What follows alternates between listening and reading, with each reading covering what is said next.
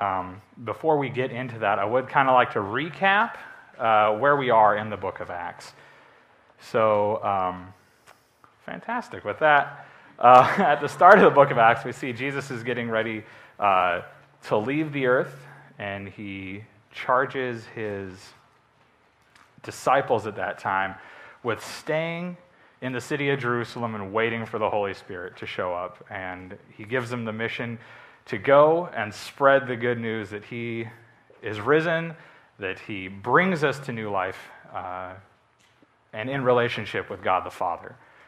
Um, so we see that, and then uh, moving on from there, we see the day of Pentecost comes, and he is, uh, the Holy Spirit shows up in a mighty and a powerful way. And people, there are thousands of people in Jerusalem at the time, everybody speaking different languages, and these apostles, these disciples of Jesus, are speaking in all these different languages. And thousands hear the good news, and thousands come. And it says that 3,000 were joined on that day. And then as we move on from that, we see um, what do we see? we see Peter and John going to the temple and uh, healing this lame man, right? Who, he's been lame for 40 years, his entire life.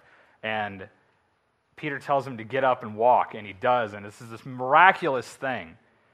And the, the elders of Israel, these priests and these leaders, are surprised at this and they're like, they call up these two guys and they're like, how, what, what are you doing this? Like, how are you doing this? And they say, it's with the name of Jesus of Nazareth, whom you crucified. And they say, well, stop talking about that. And they get a slap on the wrist and sent on the way and told not to do that anymore. And then we, uh, we continue going on in the story and we see um, these two individuals, this couple. Uh, the, the believers at that time pooled all their resources. They were living together. Nobody had need. And these, these two individuals uh, tried to come into that community in a way other than what God had intended, which is through Jesus Christ. They tried kind of buying their way in, and they were dealt with in a very severe way. In fact, their lives were lost. And this kind of scared some people away from the church at that time. But uh, during that as well, many people were healed during that time, and still many more were coming. And that kind of brings us to where we are in our story right now. And I think it's important for us to hear all of what was going on here because of, I mean, through all that, the most we've seen them get interacted with, with the leadership of Israel, the apostles with the leadership of Israel, is Peter and John being called in and said, hey, stop it and get out. Right? But, but something changes at this point. Um, the leadership group the Sanhedrin, as they were called. There's this assembly of, uh, basically like the Supreme Court, right? This is what it is for the group of Israel. They're getting very agitated. There's these nerves that they have. These people that were following Jesus are getting kind of annoying, and their attitude changes towards them. And they've seen and they've heard about what's gone on and everything. And so, this group of about 70 men, the, the Sanhedrin, um, something happens. So that's where we're going to pick it up. And we're going to pick it up in Acts uh, chapter 5, verse 17. Uh, the verses are going to be up on the screen. You can also use a Bible in the uh, rack in front of you there. Uh, so, Acts chapter 5, starting at verse 17. And then the high priest and all of his associates, who were members of the parties, party of the Sadducees, were filled with jealousy for all the things that were going on and the attention that these other people are getting. They arrested the apostles and put them in public jail. But during the night, an angel of the Lord opened the door of the jail and brought them out. Go, stand in the temple courts, he said, and tell all the people about this new life. At daybreak, they entered the temple courts, as they had been told to, and began to teach the people there. When the high priest and his associates arrived, they called together the Sanhedrin, the full assembly of the elders of Israel, and sent to the jail for the apostles. But on arriving at the jail, the officers did not find them there.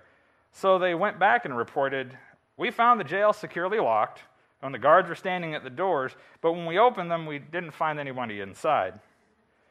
On hearing this report, the captain of the temple guard and the chief priests were at a loss, wondering what this might lead to.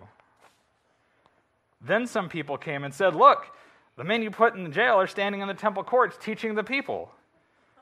At that, the captain of the guard went with his officers and brought the apostles. They did not use force because they feared the people would stone them. The apostles were brought in and made to appear before the Sanhedrin to be questioned by the high priest. We gave you strict orders not to teach in this name, that's the name of Jesus. And yet you have filled Jerusalem with your teaching and are determined to make us guilty of this man's blood. Peter and the other apostles replied, We must obey God rather than human beings. The God of our ancestors raised Jesus from the dead, whom you killed by hanging him on a cross. God exalted him to his own right hand as Prince and Savior, that he might bring Israel to repentance and forgive their sins.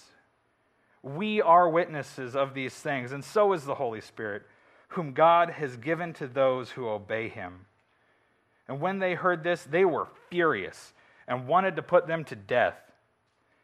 But a Pharisee named Gamaliel, a teacher of the law, who was honored by all the people, stood up in the Sanhedrin and ordered that the men be put outside. Then he addressed the Sanhedrin Men of Israel, consider carefully what you intend to do to these men.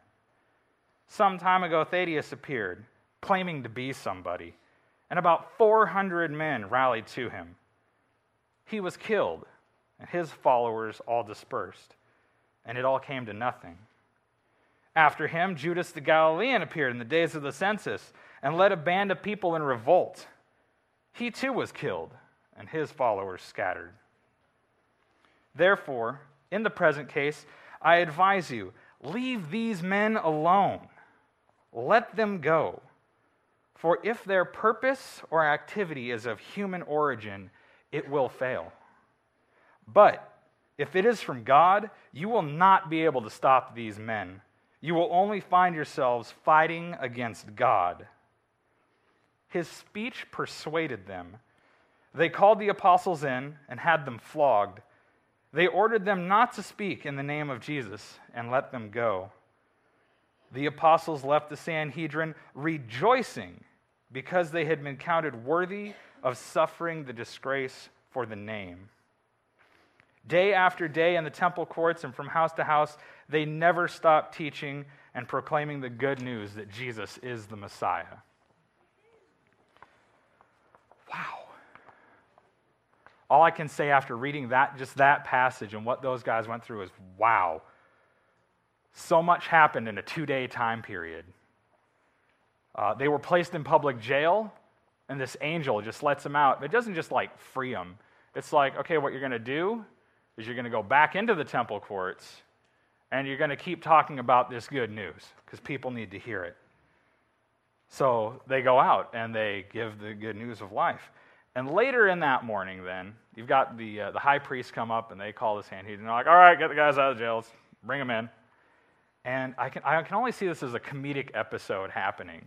the jailer's like, all right, going to get the prisoners. And he walks in there, opens the door, blinks a couple times, turns around, goes back, and he's got to give this report. They're not there. And everybody's dumbfounded. And then this other guy comes in. It's like, dude, they're out in the temple court right now doing what we told them not to do.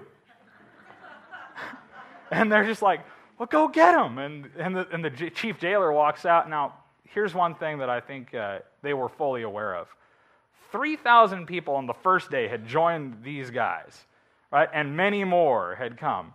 So they're like, well, if we go in there with brute force, we're dead men. It's like, so I can just see him kind of corralling. Can we just have you go to the Sanhedrin's office now, please? and so they're, they're hurting him. The, the apostles are going. They're like, okay. And then it doesn't get quite so funny in my mind. Like the real intention of these high priests are shown of why, of why they called these men in here and why they're jealous, and why they might be angry. They told the apostles to stop preaching the name of Jesus. and they asked them what they were doing and why it was their intent to make everybody think it was their fault that Jesus died.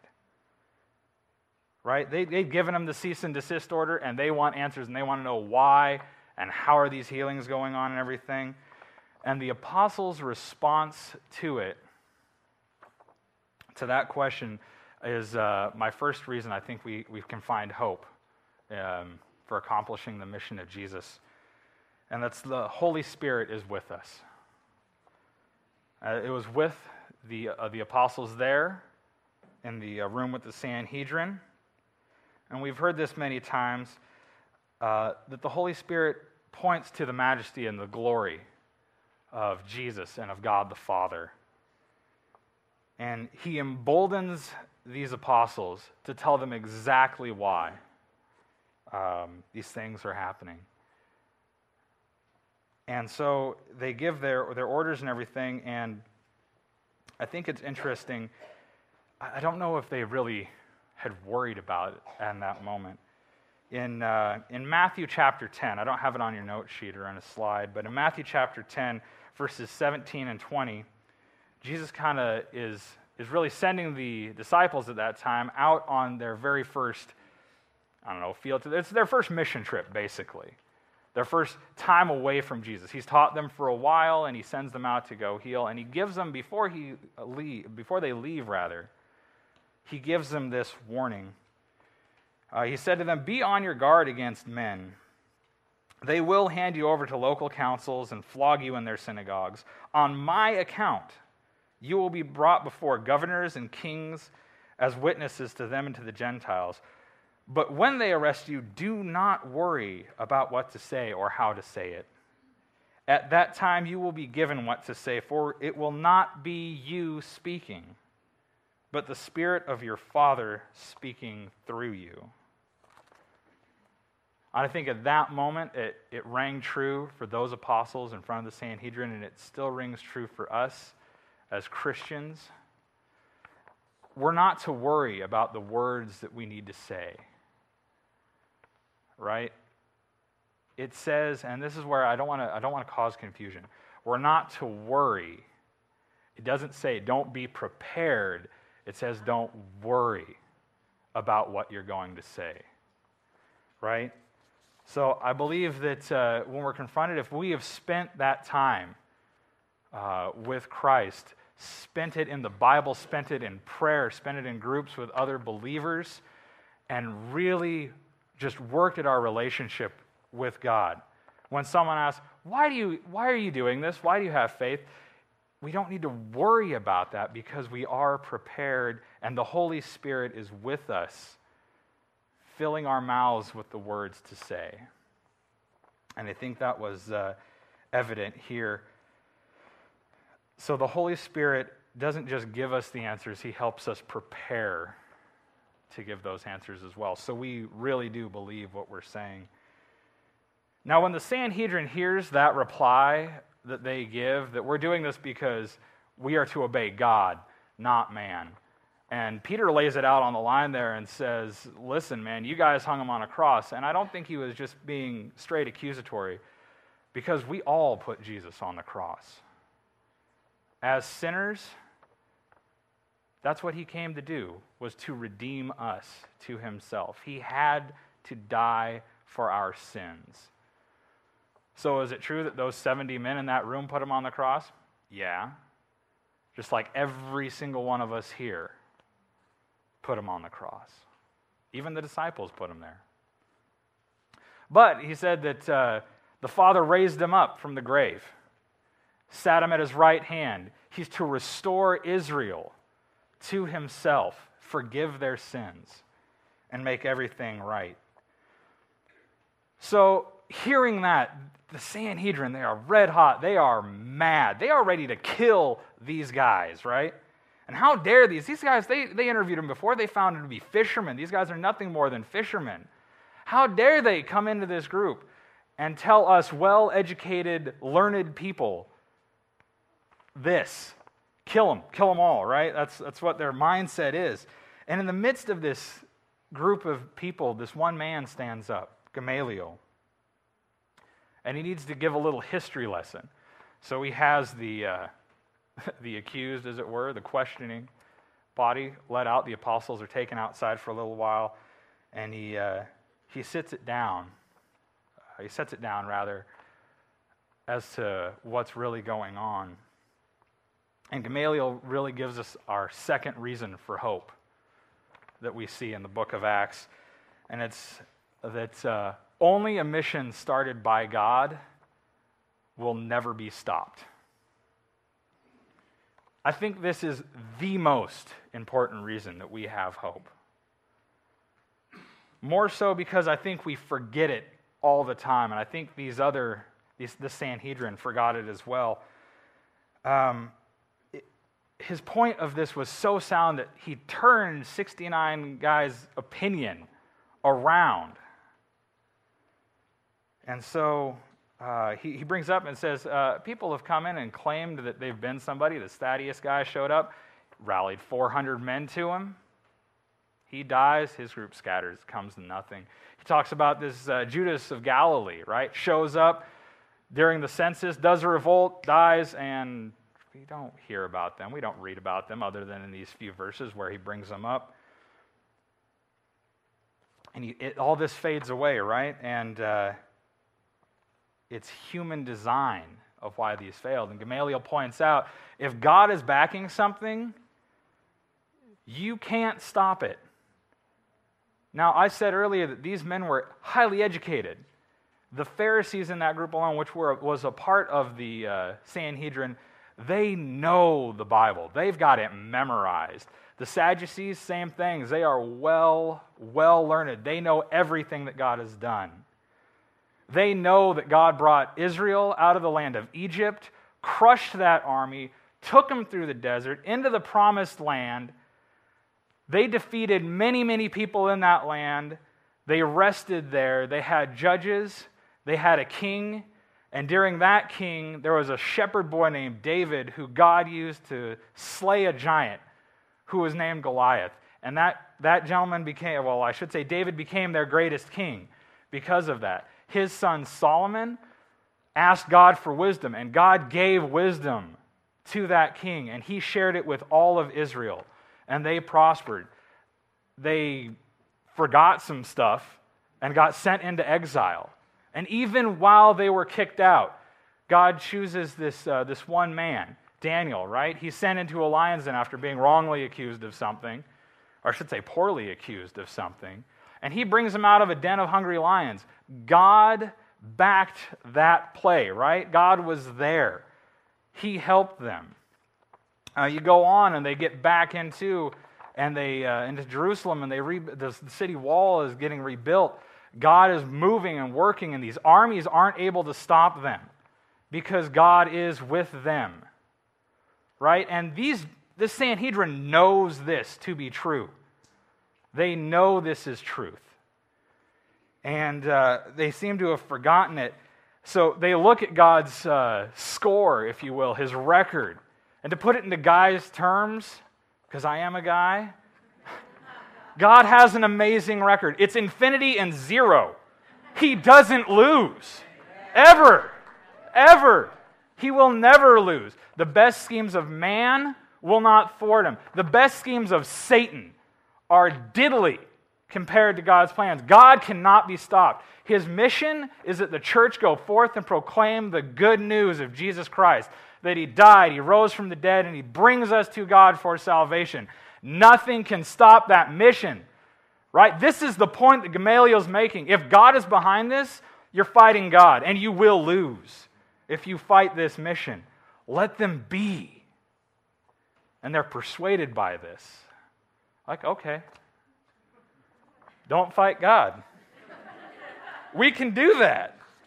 I don't, I don't want it to happen that way, right? Okay, yeah, sure. Well, we won't fight God, but bring him back in. We'll beat the messengers up. no, and they do. And, uh, and that gets me to our, uh, our next reason for hope. And it's not necessarily the, uh, the best reason. It, it seems like this shouldn't be here but it is a reason for hope. And it's persecution will happen. right? And now I'm um, not too brushed up on uh, capital punishments, but I'm fairly certain that flogging does not happen as part of the American way of life. Uh, and with that said, I, I, looked it up on the internet to find out what is flogging exactly. I mean, I kind of have a faint idea of what it is, but I looked it up, and uh, it was how did it say it? Thank you, internet. Uh, flogging is the act of methodically beating or whipping the human body. Specialized implements for this include rods, switches, cat o' nine tails. It's not a fun thing. I'm pretty sure it doesn't come into the American way of life, something about cruel and unusual punishment. All right? And I don't know if for these guys it was, uh, all right, you're first, go in the room, and the next one. I don't know if it was a one at a time thing or if these guys had to come in, but I can tell you they were flogged and they had scars the rest of their lives because of that. Right? I mean, I mean, in recent history, the only thing I could think of where it comes close is uh, in the 90s. This kid went to Singapore, did some graffiti work, and got caned for it. And now he's got two slash marks on his back, scars reminding him not to not to graffiti again. Right? And I think of my own life, and the closest I've ever come to flogging was probably a spanking I got when I was a little kid. Uh, and that's like comparing a, a swimming pool to the Pacific Ocean. It's nothing. Right? I have never been flogged in my life. I don't have any scars from spankings. These guys walked away with scars, right? And so, and we read about their response to that. We see that uh, it's powerful. I mean, what does it say? It says, as the apostles left the Sanhedrin, they were crying and licking their wounds. It hurt so bad they promised to never teach or speak the name of Jesus from that day on. Oh, it doesn't say that. I'm sorry. It says they rejoiced in the fact that they were considered worthy of the glory to suffer for the name of Christ. They rejoiced. I don't understand that. How they could have been happy. I mean, I do a little bit, but it's just in that moment. How can they? We got flogged, woohoo! Keep going doing it. And they did it day after day in the temple courts, right where the Sanhedrin could see them. Right? I don't know if that was hard for the Sanhedrin to see and go, dang it, Gamaliel, giving us good advice and everything. But they had been, it, they had been uh, glorying in that fact that they had been counted worthy. Jesus let them know ahead of time that this kind of thing would happen. Jesus lets us know ahead of time that this kind of thing will happen We'll say, Yes, I believe in Jesus. And as far as our society goes, we're going to get looked at, we're going to be seen as stupid. How could you believe a fairy tale like that? To be looked at as ignorant. Same reason. How could you believe a fairy tale? We're going to get mocked, maybe. Oh, so that's nice for you, but for me, I prefer this. It helps me sleep at night better, as opposed to the truth. Jesus said, The world will hate you because they hated me first. Right? I mean, we talked about Jesus being sent up to the cross to die. It's kind of a big, I hate you. And, and he says, No, I love you more, so I'll hang here for you. And he brings us to him. And so these, these guys, they remember this. Jesus said we would suffer. And we need to remember that too. We will suffer in some way, shape, or form. The church does suffer today. Voice of the Martyrs has countless stories you can hear of the church, not just Philida, but the church, if you think as a whole, is being persecuted in countries around. We're, People are being told, don't share your faith. Same kind of situation, only they don't have this Gamaliel guy standing up and goes, wait a minute, guys, we might not want to mess with them. The guy backing them never loses. All they see are these just riotous crowds as they see them. They want to crush them. So they attack the church. And what can we do here to help our brothers and sisters over there? We can pray. I think that's important for us to do because in America, whether or not, oh, someone mocks me because I go to church on Sunday or Saturday night or on Wednesday evening service, who cares? At that level, for us, that's an easy struggle comparatively. We need to pray for those who are being persecuted. Let them, uh, you know, let them feel the Spirit of God work there because the Spirit of God is work there, here, and everywhere where the church is gathered. Where two or three are gathered in His name, there the Spirit of God will be. So pray for those people. And I think another thing that helped them get through because of all that they had been through and what Jesus had taught them,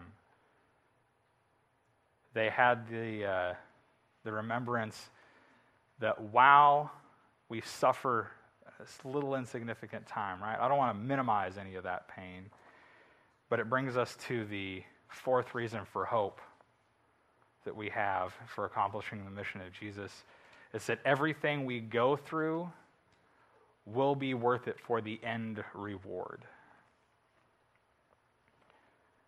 So, the pain that the church has to wrestle with in this brief time, I know 2,000 years does not seem brief to my head, but it seems in the story of God, 2,000 years of the church being around is not so long.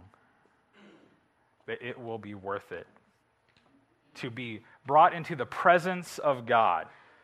I enjoy people complimenting me in terms of, hey, you did a great job there. Thanks for the help that you gave me and stuff like that. What I want to hear is God the Father tell me, well done, good and faithful servant.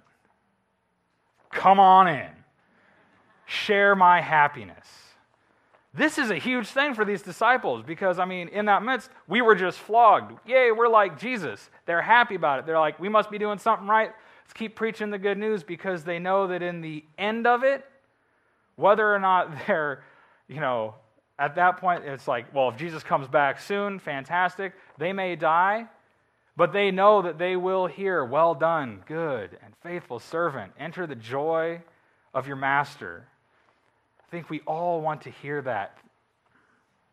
I think we all need to remember the Holy Spirit of God is with us in the church. It is backed 100% by the Father. Jesus started it.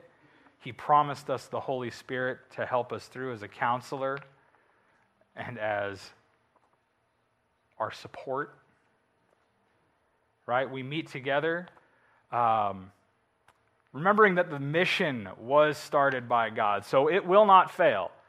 That helps a lot. That helps me a lot. Remembering that, because I often do forget that. Knowing that we will be persecuted because we have faith in Jesus for this guy, uh, for a first century Jewish guy? No, for the creator of the universe. This is who we have our faith in. So we'll be persecuted for that and we'll be brought in to his presence to share that joy with not just those first disciples and those apostles, but with the entire church throughout all of history that has happened. We will get to party with. It's not clouds and playing harps. If you like playing a harp, good for you. I'm sure there'll be one in heaven.